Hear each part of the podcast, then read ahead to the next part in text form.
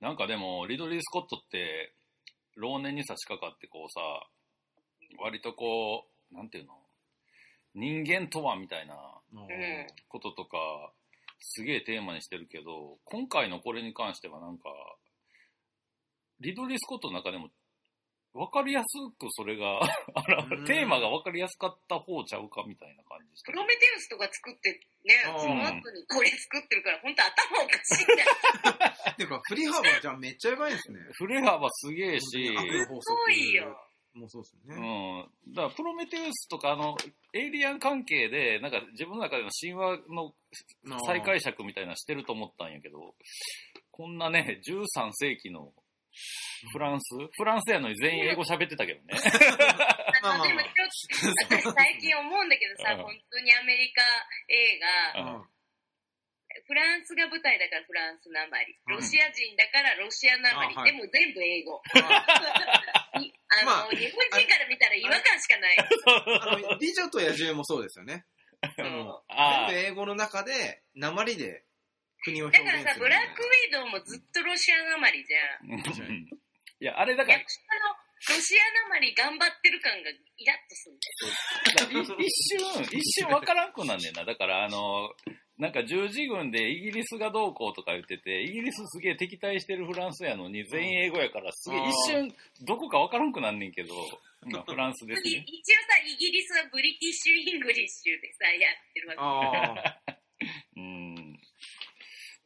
あれ、ペロちゃんジャンクヘッド入ってなかったね。お、私見てない。見れてない。そうか。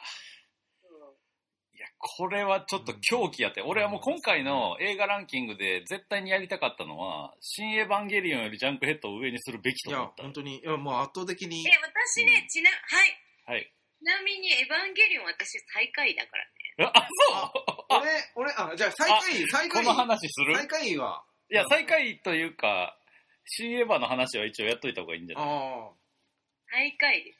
ど、な、なんで？え、もう、あんなもの見たくない。あの、農業をする、あの、綾波うんうんうん。とか、しかもプラグスーツでな。あ。あそう、なん、え、な普通に着替えりゃいいじゃん。え 制服着てたじゃん、あんた。うんまあそもそもあいつ人間じゃないから着替えるモチベーションも微妙やけど。そう。でも、前のやつは状況に合わ合わせられたのに、もうそこもできないんか、みたいな。ああ。とか、まあ、でもなんかユートピアがやりたいんだろうな、みたいなのは分かったんだけど、うんうんうん。ユートピアは、それこそドントルックアップの最後みたいなあ感じ。本当に。うんで、うんあの、なんかみんな、エヴァを擁護する人は、うん安野さんは、やっと自分の物語を終わらせられたんだね、みたいに言うけど、私はそういうんじゃなくて、安野さんが本当にやりたい映像的に新しいものを見たいのに、うん過去のクソみたいなもんをずっとぐじぐじこね くり回してるような映画、うんクソだとしか言いようがない。うん。なるほどね。あ、ちなみに細田守は見れてない。あ俺は、あのね、俺ね、去年、はっきり決めたことが一個あって、俺はもう細田守に二度と、二度と金を払わんって決めたから、強い意志を持って見てないし、今後見る気もないです。見た？見てない。俺見ましたあ、見た？すげえつまんなかったですよ。もう、でも評判はやっぱいいんだよ。いや、評判、まあまあまあまあ。なんか竜とそばかすの日もですね。はい。もうなんか歌丸がすごい言ってたなんか、マーケ用語早か。もうマーケティング映画って感じです。はいはいはいはい。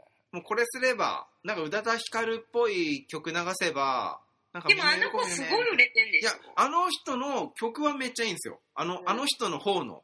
でもうん、あの、細田守と関わったことによって、すごいう宇多田ヒカルっぽかったりとか、なんかそういうぽい、ぽい感じになっちゃって、すげえダサくなっちゃったんですよ。ダサいね、それ。それがすごいいやムカついて、嫌でした。そうかそうか。で、呪術廻戦も見たんですよ。ああ。したら、なんと、あの、怒り真司が主人公でした。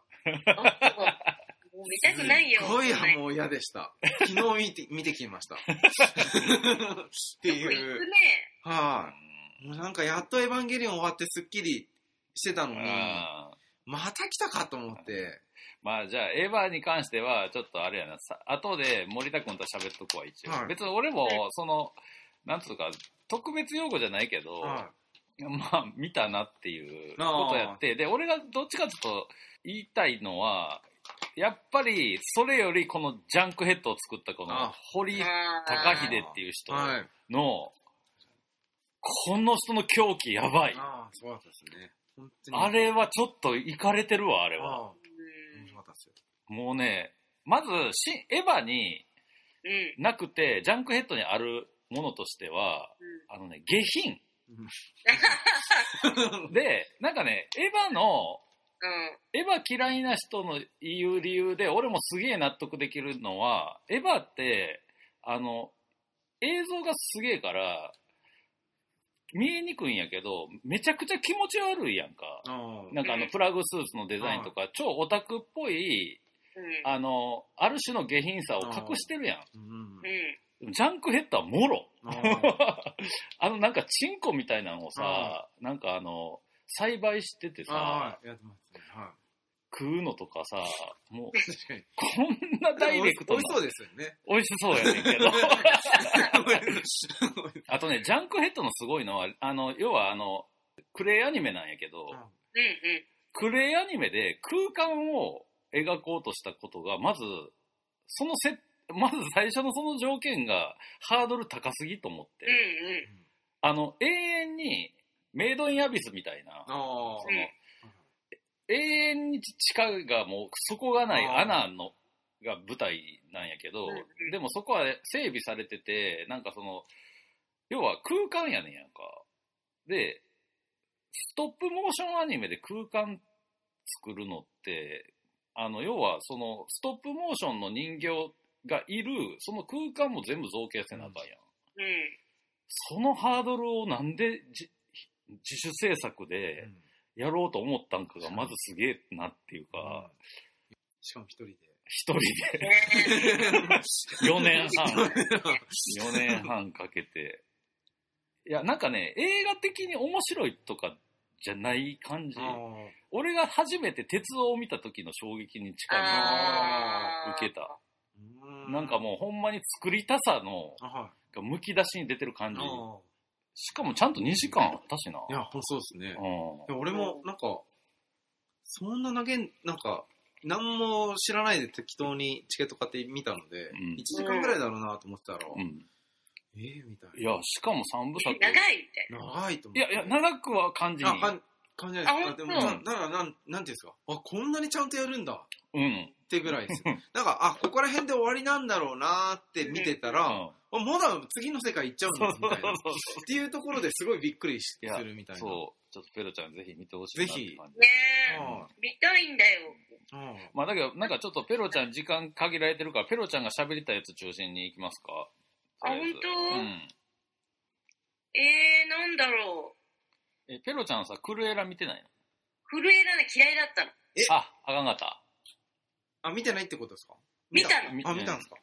見てめちゃくちゃ嫌いだったの。あえ、でも、洋服、やばくなかったですか？洋服良かったんだけど、ああなんかそういうんじゃなくて、あの、本当に、はい。あの、悪いやつが本当はいい人だったのに悪くなりましたみたいな話見たくない。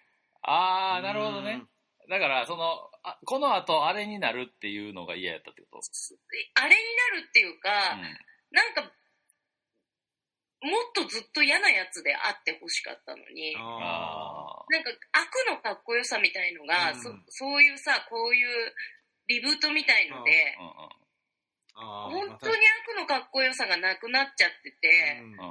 グルエラって元のキャラクターもすごい立ってて、うん。めちゃくちゃおしゃれで、ねはい。かっこいいのに、なんか、苦労して、頑張ってたのにこういうことがあって嫌なやつになりましたみたいなになっちゃうから、うん。そうじゃなくて、もともと超かっこいい悪いやつであってほしかったから、こんな前日談全然魅力的じゃーない。ああー、なるほどな。あうん。うん。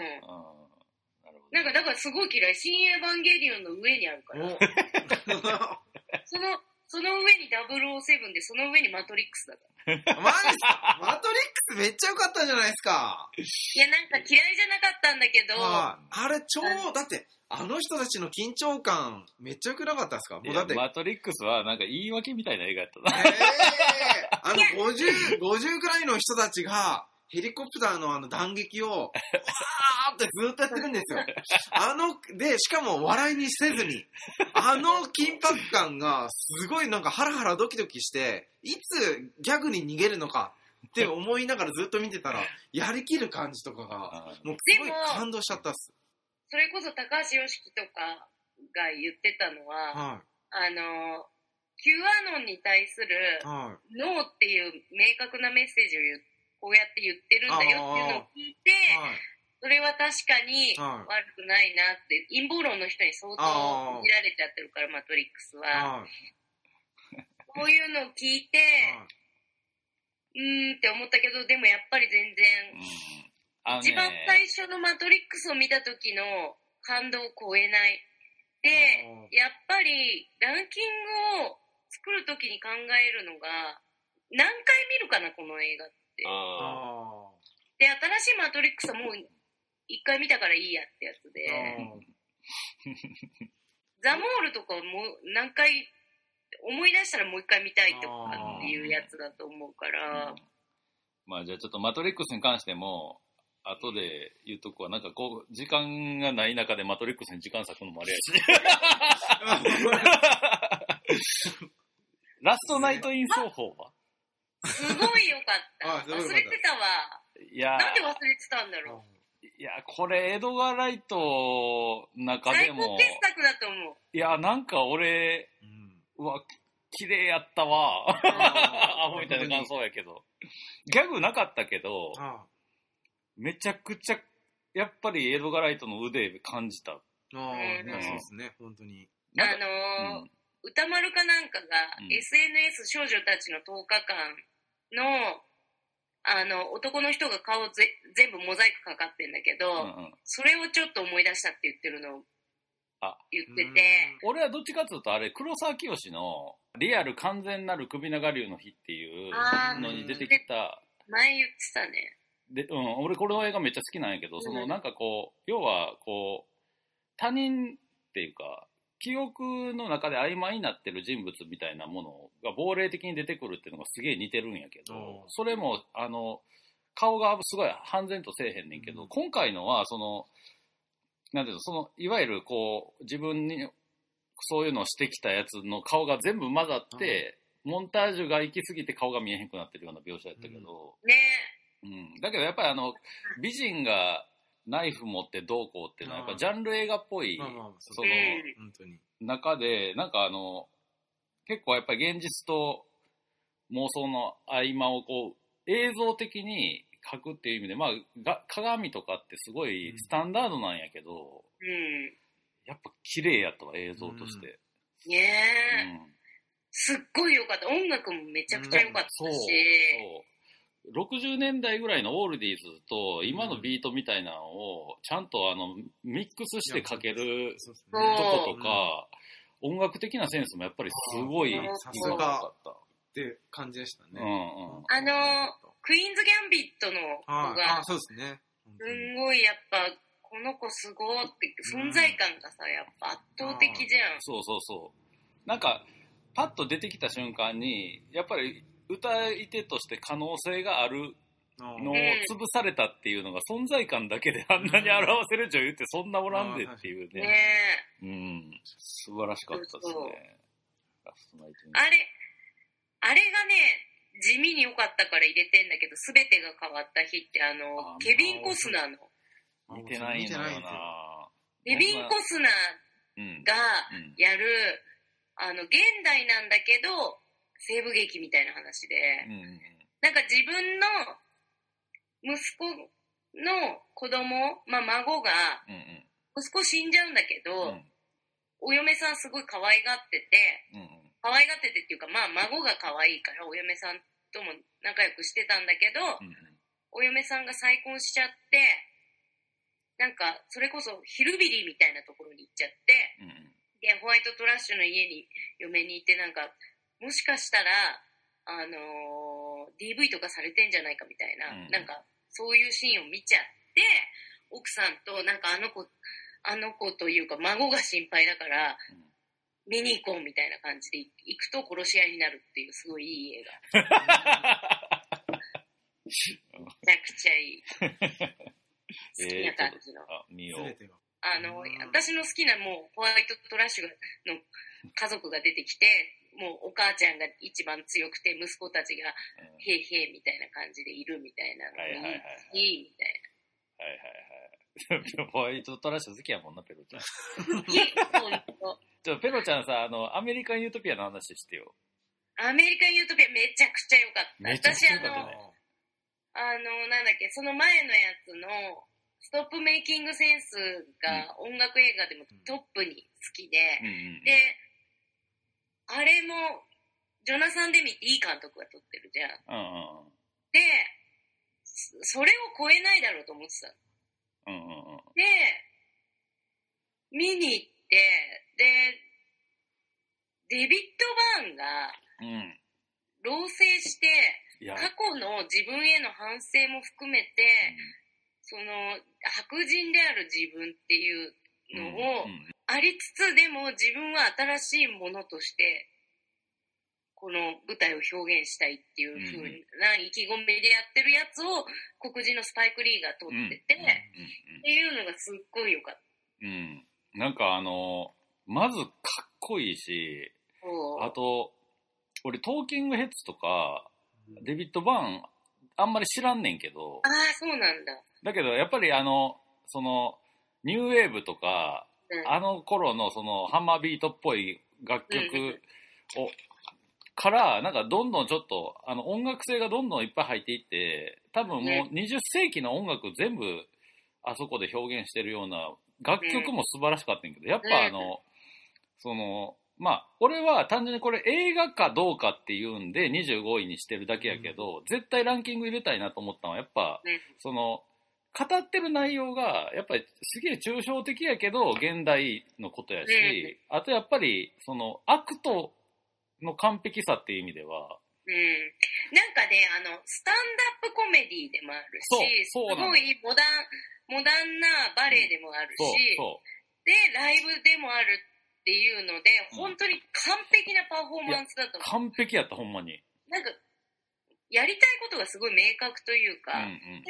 すごい、その、あのー出し方がすんごいかっこいい。そうね。だから美意識がめちゃくちゃ高くて、その、なんていうか、もういかにもその、やっぱり、こう、テクノとかニューウェーブとかを経た人の、あの、明確にある美意識のロジックみたいなのが、すそうビジョンがもうすごいごい、うん。で、それが結構、うん。そう、舞台演出もやってるし、多分ダンスも変じゃん、動きが。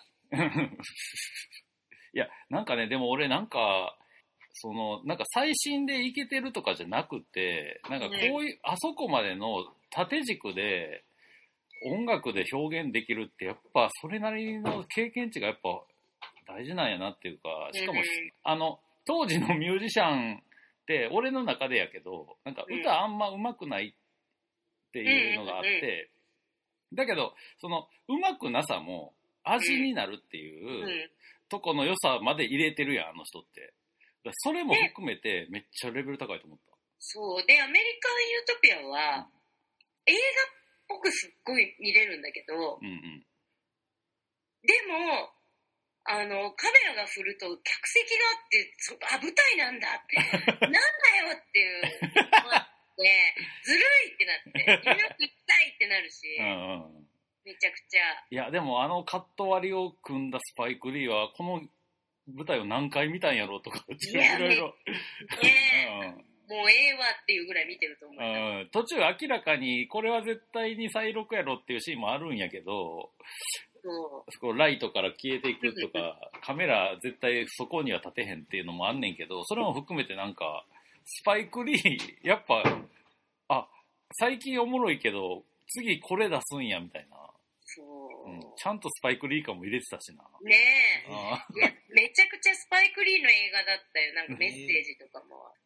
ニューヨーク好きだから、ニューヨークが映ってるだけでも嬉しいし。いや俺も確かに、ニューヨークの小ビジネス界のレベルの高さをまざまざと感じた。あれは確かに一生に一度の体験やわ。あとは、私が言いたいのはやっぱ、ハーモニコリーの新作が、ああ、ビーチバムね。うん、これ平野くんやったら1位にしてる可能性あるそうだね。な。あの人あの、あれを1位にしてたから知ってるから、知ってる知ってる。なんだっけ？な。スプリングブレイカーズ1位やから。頭おかしい。俺はこの10年で一番かっこいいと思ったランキング。これまあ、でもよかったで。見たけど。そう、あとマシュー・マコノヒーがやっぱり、うん。なんかもうんまあ、この日に見えへんけどね。う、見えない。変な格好してるしあね。と、スヌープドッグがまんま出てきたのもよかったね。そう。スヌープがね、いいんだよ。あと、マシュー・マコノヒーと奥さんの関係とかもすごいよかった。ああ、そうね。やっぱ、こういうちょっとわけわかんない映画が好きだなって思っああ、はいはいはいた。例えば、ハーモニー・コリンの半生にも見えるし、はい。うんうんうんなんかいきなり詩が売れてみたいな話で、うんで、本人は自由にやってたいんだけど、なんか意外にそうもいかないこともあるみたいな。うんうんうん。をすっごい楽しくやってて、そうね。いいやつなんだろうなっていう。まあなんか、うん。色がビカビカしててさ、やっぱ。うん好きなんだろうね、ビカビカさせるのが。ビカビカビカは好きやったよね。もうピンクやなんやネオンの色でね。そう。うんまあなんかあの表現者が主人公の映画っていうのは基本的に俺結構特別な思い入れを持って見ちゃうけど、うんここまでぶっ飛んだスケール感の人がほんまにいるんやとしたら、それは周りも幸せにするよなっていう気分やったな。そうか。そうあとは何あれは見てないんだよね、パーフェクトケア。あ見てないあ、見てないです。でも見たかったロです。ザムンド・パイク主演のさ、はい。あのーロザムンド・パイクが、えーっと、ゴーンガール以来の開演っていうえーやつあそうだったんんあのーブリトニー・スピアーズがさ、は親に、あのーなんだっけ、後継者保護なんとかみたいな法律があって、うんそれってお年寄りがボケたりした時に、うんうん勝手にお金を使っちゃったりしないようにっていう守るための法律なんだけど、うん。ブリトニー・スピアーズはそれをに二十歳過ぎて親がそれをやって、うん。なんかドラッグとか精神がちょっと不安定だからとかっていう理由でやられちゃってうん。最近までそれ解除されてなかったんだけどもうそれすごいねお金欲しい時はうん。いくら欲しいんだけど理由はこうでみたいのをうん全部言わなきゃお金を下ろせないね自分で。い。はいはいはいはい。あのそういうものをプロテクトされちゃってる。子供にも会えなかったりとか、うんうんそういうやつを悪用してる人の話で、うんだから、医者と組んで、うんうんあの人、そろそろボケてそうだから、うんうん行っちゃいなよみたいな感じで、ああ、なるほどね。裁判所に申し立てして、うんうん。で、あのーそうすると許可が下りると自分がそのお年寄りの持ち物とか全部売却して、売却するなりお金使うなり何でも好きにできるっていうはいはい作業をやってる女の人の話なんだけど、それをやってたら、身寄りがないはずの女の人が、うんなぜか、なんでそんなことになってんだって言って、あの、弁護士がいきなり出てきて、お前どうせ詐欺だろこれっつって。っていうのを言ってきて、今ならいくらで手を引いてやるから、あの人のその法的なやつは解けって言いに来るって言って、なんか悪いやつと悪いやつの戦いになってる、結構だからすごい面白い。う。うん。ん。うん。そう。でも誰にも感情移入できない。あほん。と超悪いから。やってることも本当に胸くそが悪いし。っ胸ていう映画。胸くそ悪い映画多かったからな。茜色に焼かれるとかもうかなり胸くそ悪い映画だったよな見てないあの、石井優也ってさう、んなんか当たり外れがめちゃくちゃ多いけど、多作な監督なんやけど、うんまあ、マスターピースでしょうね、今回のこえれは。うん。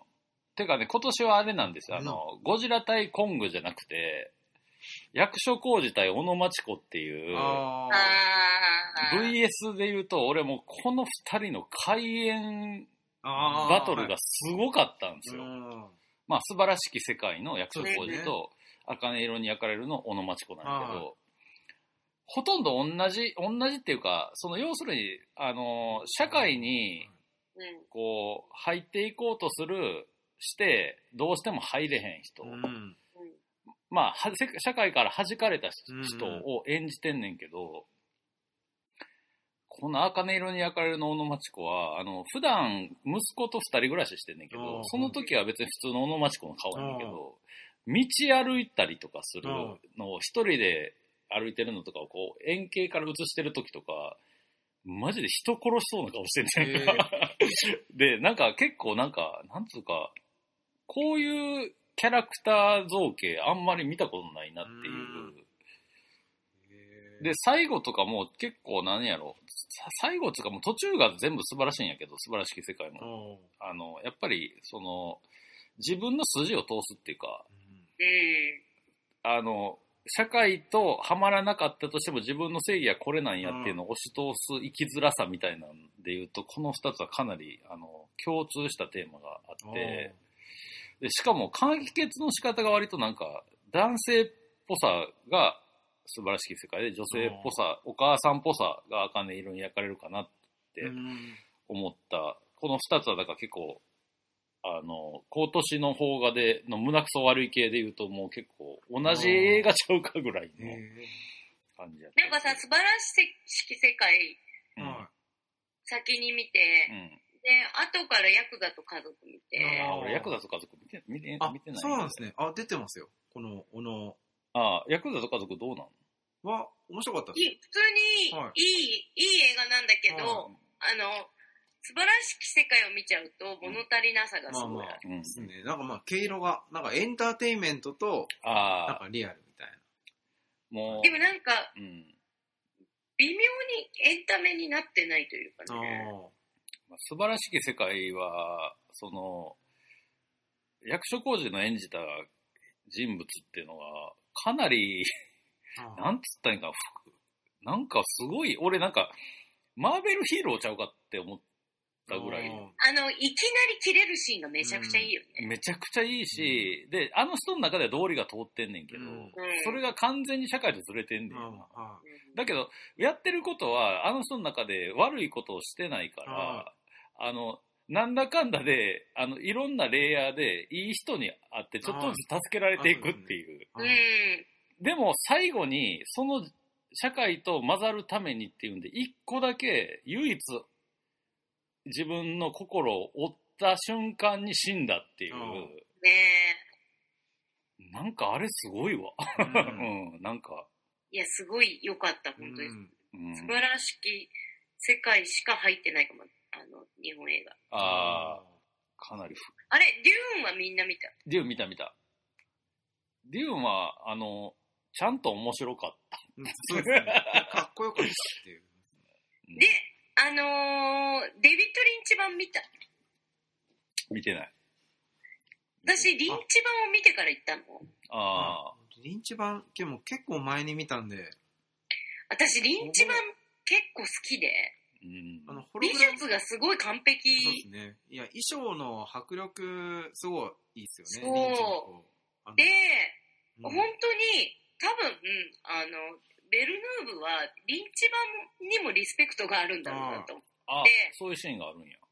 いや、もうなんか、うん美術はリンチの方が勝ってると思う。ああ、宇宙の中の超金持ちの話みたいなやつだから、そのセットがすごい立うん。派なんだけど、それは全然、リンチ版は自分の超好きにやってるからさ。うんで、あの、宇宙間を航行させるパイロットっていうのがさ、うんうん。あのーなんだっけ、スパイスってさ、あのああ、はいはい。あの星の。スパ、イスを体に入れすぎちゃってて、うん人間の形を保ってられないっていうのをリンチ版はもう変なクリーチャー作ってるわけよ。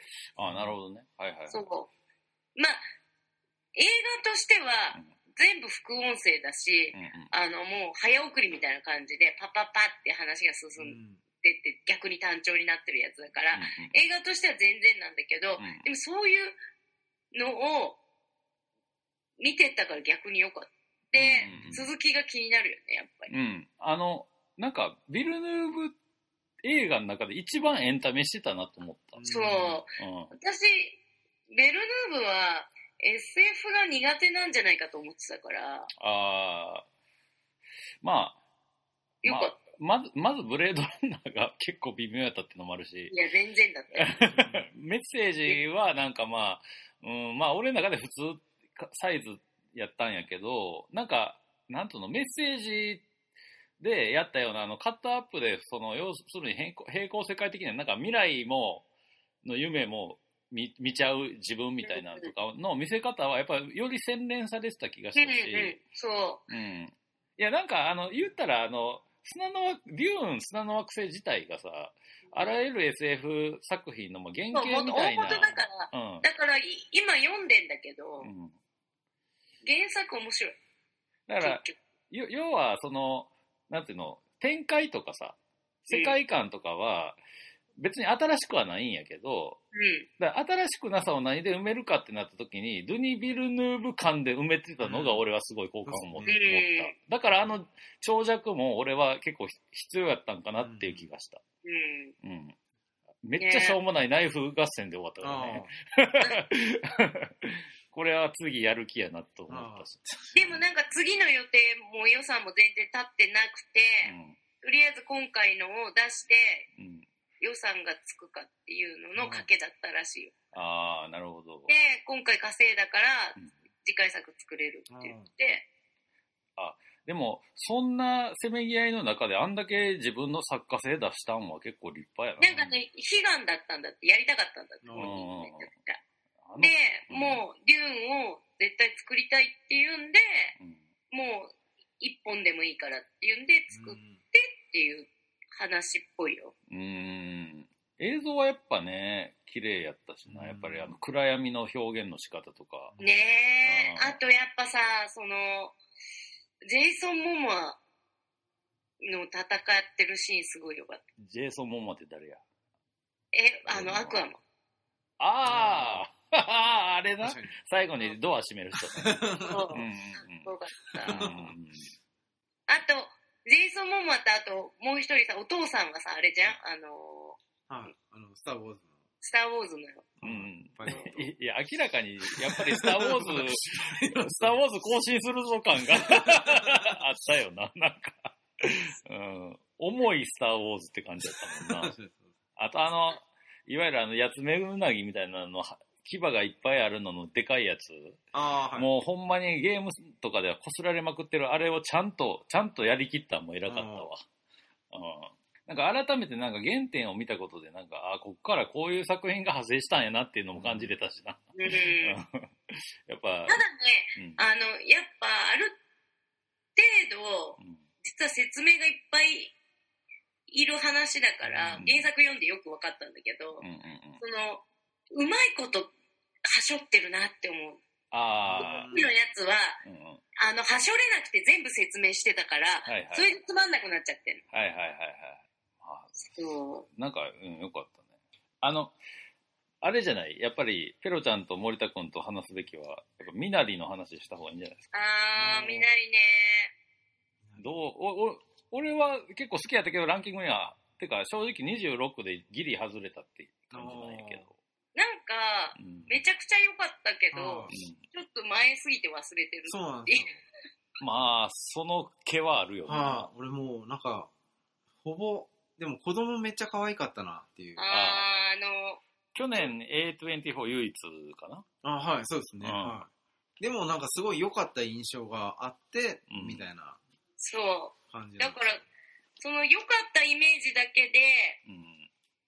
19位だけうんど、うんノマドランドと同じアカデミはいはい。はい。ーだと、ノマドランドとミナリだったら圧倒的にノマドランドだったから、なるほど。ノマドランドはかなり、これ結構さ、すごいね。やっぱりこ、なんかこれをやっぱ、入れんのアカデミー賞、結構さすがって気もしちゃったけど、こめちゃくちゃ抽象的な話やもんな。うで、私気になって原作も読んだんだけど、うん。原作に出てくる人が本当にちゃんと出てくるんで、全員。はいはいはい。あの、原作というか、ドキュメンタリールポだから、ねルポの取材を受けた人たちが、本人たちが出てきてて、うんうんうんだから、あの、なんだっけ、あの、主演の女の人と、うんあの、相手役の男の人たち以外は全員素人で、あーはいはい本当はい。にこういうノマドのうん生活をしてる人たちっていう。うんうんうん。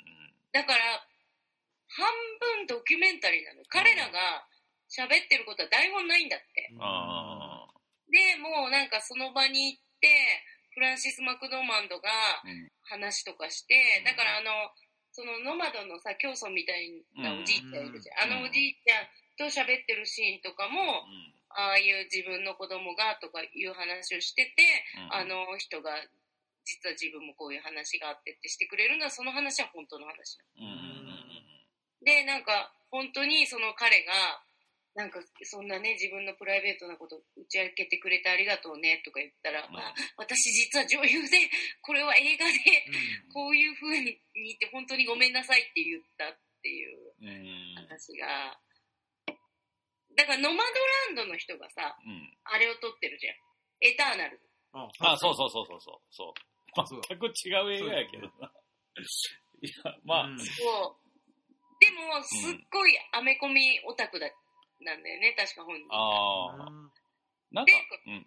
今までそうんこういうノマドランドとかザ・ライダーとか本当に現地に行って現地の人をキャスティングするみたいなうんうんことばっかりやってたけど多分全然違うことを初めてやった仕事でうん。うんエターナルズ取れちゃうからすごいよいね。や、なんか、だから俺、やっぱ中国のカルチャーシーンがやっぱ今ちょっとやばいなと思ってて、うんちょっと映画とずれるねんけど、あの、俺、去年からゲームやりだしてて、おあの、最近、なんか発表されたゲームで、なんか日本が第二次世界大戦でアメリカに勝ったあ世界観をゲームにしたっていうのを中国のメーカーが作ってんねやんか。ーそれってさ高い塔の男みたいなそう。そうで、そう、ほぼそれなんやけど、それをさ、アメリカが作るんやったらわかんねん。なんか自虐になるから、自虐ネタっていうか。ただ中国って、対戦的に言うと、もうかなりの被害を日本に受けてる国なわけやん。で、そこがそれを作れるっていうのもすごいし、なんかその、なんか中国のエンタメのっていうか、ある種の、まあ、まだ検閲はあるけど、例えば三体っていう小説とかもそうやけど、その、とにかく意外と法の網目を塗ってすげえ才能が出てきてるっていう中で、このノバドランドとったクロエジャオって人は、まあ、えっと、中国で生まれ育った監督やね、多分。あ、そうなんですか。なんか、すごい客観的にアメリカのダメさみたいなんていうか、資本主義の限界みたいなのをすげえ書いてるように見えたのよ、ノマドランド見たときに。ん。なんかすごい、あの、お客さん視点で見れ見てる感じがすげえ、むしろなんかドライやから視点が、なんか徹底的になんかその感じとあの荒野の感じがすごいハマってた印象があって、ノマドランドは。だからアメリカで生まれ育ったら、っていうか、身なり的にこう、移民、移民としてあアメリカで生まれ育った中国の人はここまで客観的に書けんのかっていうのをちょっと感じちゃったぐらいなんやけど、ノードランドに関して。北京で生まれ育った。ですね。なんかあの、ちなみに俺昨日ドライブ・マイ・カーって最近話題やから見に行ったんやけうんうんうんど、なんかすごいノマドランドとなんか似たような感じを感じたけど、まあ車っていうのもあんねんけあど、その、車のシーンが多いっていうのもあるんだけど、まあ要はその失った喪失を、あの、主人公がどうやってこう埋めるんかっていう、あ、もうじゃあそれはあれじゃない？もうクライマッチョじゃない？まだ言ってない。まだ見てない。うんまだ見てないよ。うん。クなんかライマッチョと、とにかく、あハウス・オブ・グッチを楽しみそうですね。もう早あく、もう今日で21年終わったんで。ー いやそうね。でやっと新作に行けるって感じ。はも、スパイダーマンは見てるから。あ、そうなんですね。見たよ。あ評判が良すぎて。あなんか割れてるらしいけどね、評価。まだうん。見てないけど。うんまあ、え、じゃあ、とりあえず、ペロちゃん的には、そろそろお時間やけど、こんな感じですか？いいですか？なんかあります？他に。もうない？あとは、なんか今年のまとめると、あ、それ聞きたい。とにかく私は、あの、やっぱドキュメンタリーが好きだ。あいや、何本入れたんだっけな ?1、2、5本ドキュメンタリーなんだよね。はいはいはいはい。結構多いよね、やっぱり。まあ、ペロちゃんはずっとね、ドキュメンタリー結構入れる傾向がある。これのためにボストン視聴者4時間半見てるから。すごい。本当でもね、寝なかったの。寝るかと思ってたんだけど。あ今日覚悟して行ったら、寝なくて、ちょっとね、ボストン視聴者を昨日頑張って見たせいで、今日いっぱいいっぱいっていう話。あ。それで、ちょっと今から仕込みせなあかんなんか、なんかどう、どうでしたか？なんかざっくりでいいけど、なんかこう、総括っつうか、こう、どういう感じの、なんかね、ボストン視聴者を見て思ったのはう、ん。もう本当に世界的な潮流として政治が本当にダメうん。で、ドントルックアップみたいな世界になってると思うんだけど、その中でボストン視聴者を見ると、ユートピアに見える。本当にある市長なんだけど、うん。市役所なのに、そこの市長がもちろんやる気で、自分たちに疑問に思うことがあったら何でも電話してくれ。う。うんん。あの、自分の電話番号も言うし、うん。で、まあ、もちろん市役所にその電話コールセンターも、本当にすごいことで電話かかってきたりするんで、あの、なんかいつも来てる鷹の目の色が変とか、で、電話かかってきてて、それに、え、じゃあ普段はどういう感じなんですかって、そればかりすることなく、で、世界がすごい、まあ、ドントルックアップみたいな感じで、本当に分断もされてるし。コロナで余計、うん。なんか、変な思想に行っちゃう人もいるし、それってでも多分、みんな、孤独感とかそういうものだったりとかもするんだろうけど、なんか、ドントルックアップみたいな、ああいう美しいエンディングが、を見ると、うん。私田舎にいて、うん。で、人間関係すごいちっちゃくてうん、ギュッとしてて、うんうん。本当にドントルックアップの最後みたいに、うんうん。みんなでご飯食べてて、うんみたいな。感じの世界にいるから、あれうん。めちゃくちゃリアルで、うなんか、なんか結局そういうところからしかうん。良くなっていかないんだろうなっうんていうのを、何の話、映画の話じゃなくなっちゃう。けど、うんすごい思った。みんな綺麗に食べたねっていう、あのセリフもよかったわ。く結局ご飯を食べるとこから、いい世界は始まるんじゃないかなと。なるほど。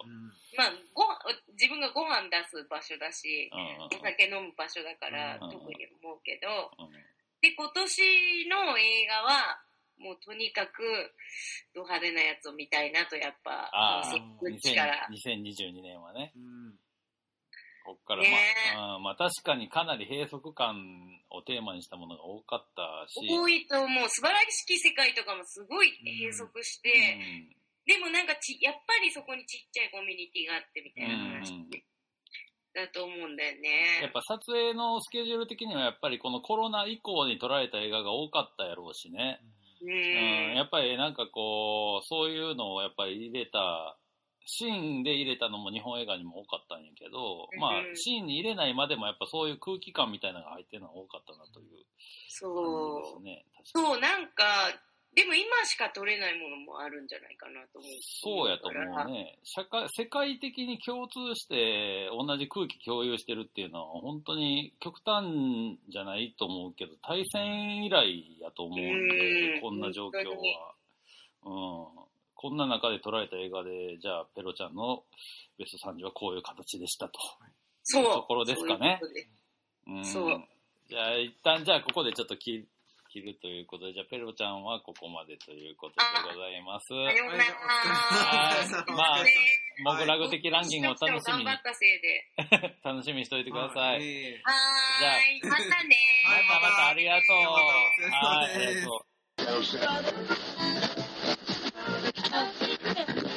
う。